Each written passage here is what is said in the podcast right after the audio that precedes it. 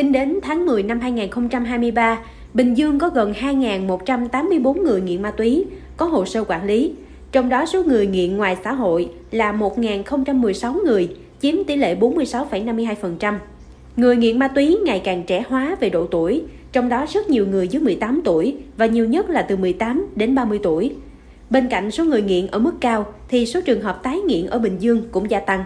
Đáng báo động, tình hình người nghiện sử dụng đồng thời nhiều loại ma túy ngày càng phổ biến nên rất khó cai. Việc sử dụng ma túy tổng hợp gây rối loạn tâm thần, ngáo đá, dẫn đến các hành vi vi phạm pháp luật và gây ra các vụ án khiến người dân bức xúc, lo lắng.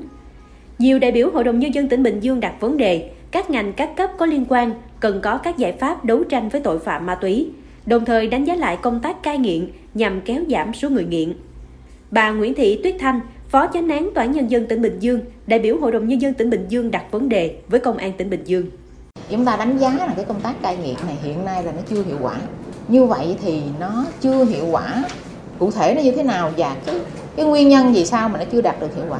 Có những cái đề xuất kiến nghị để chúng ta giải quyết tình trạng đó.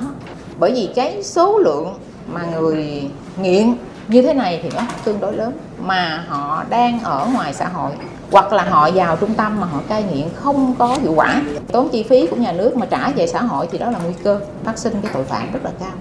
Công an tỉnh Bình Dương cho rằng số lượng người nghiện cao do địa bàn phức tạp, những trường hợp nghiện ở các nơi lợi dụng cơ sở kinh doanh có điều kiện về an ninh trật tự, dịch vụ lưu trú, nhà chung cư ở Bình Dương để tổ chức sử dụng trái phép chất ma túy.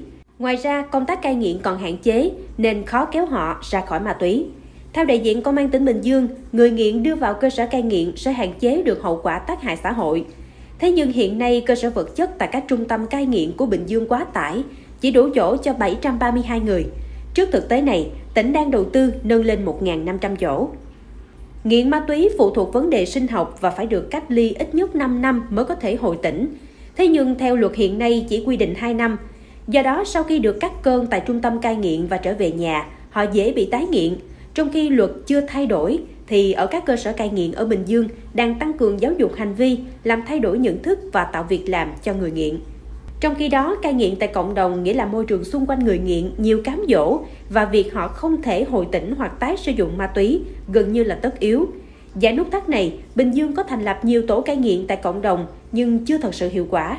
Thượng tá Đỗ Ngọc Ẩn, trưởng phòng cảnh sát điều tra tội phạm ma túy, Công an tỉnh Bình Dương nói: Bây giờ có một số thành viên họ là thành viên tổ cai nghiện tại cộng đồng mà họ sợ người nghiện, họ không dám đụng luôn sợ lây bệnh thì làm sao mà tư vấn và giáo dục giúp đỡ được? Thì à, có thể là hội đồng kiến nghị với lại à, à ủy ban chỉ đạo cho ngành lao động thương binh xã hội tập trung đầu tư cái nguồn lực tập huấn nghiệp vụ cho cái đội ngũ này.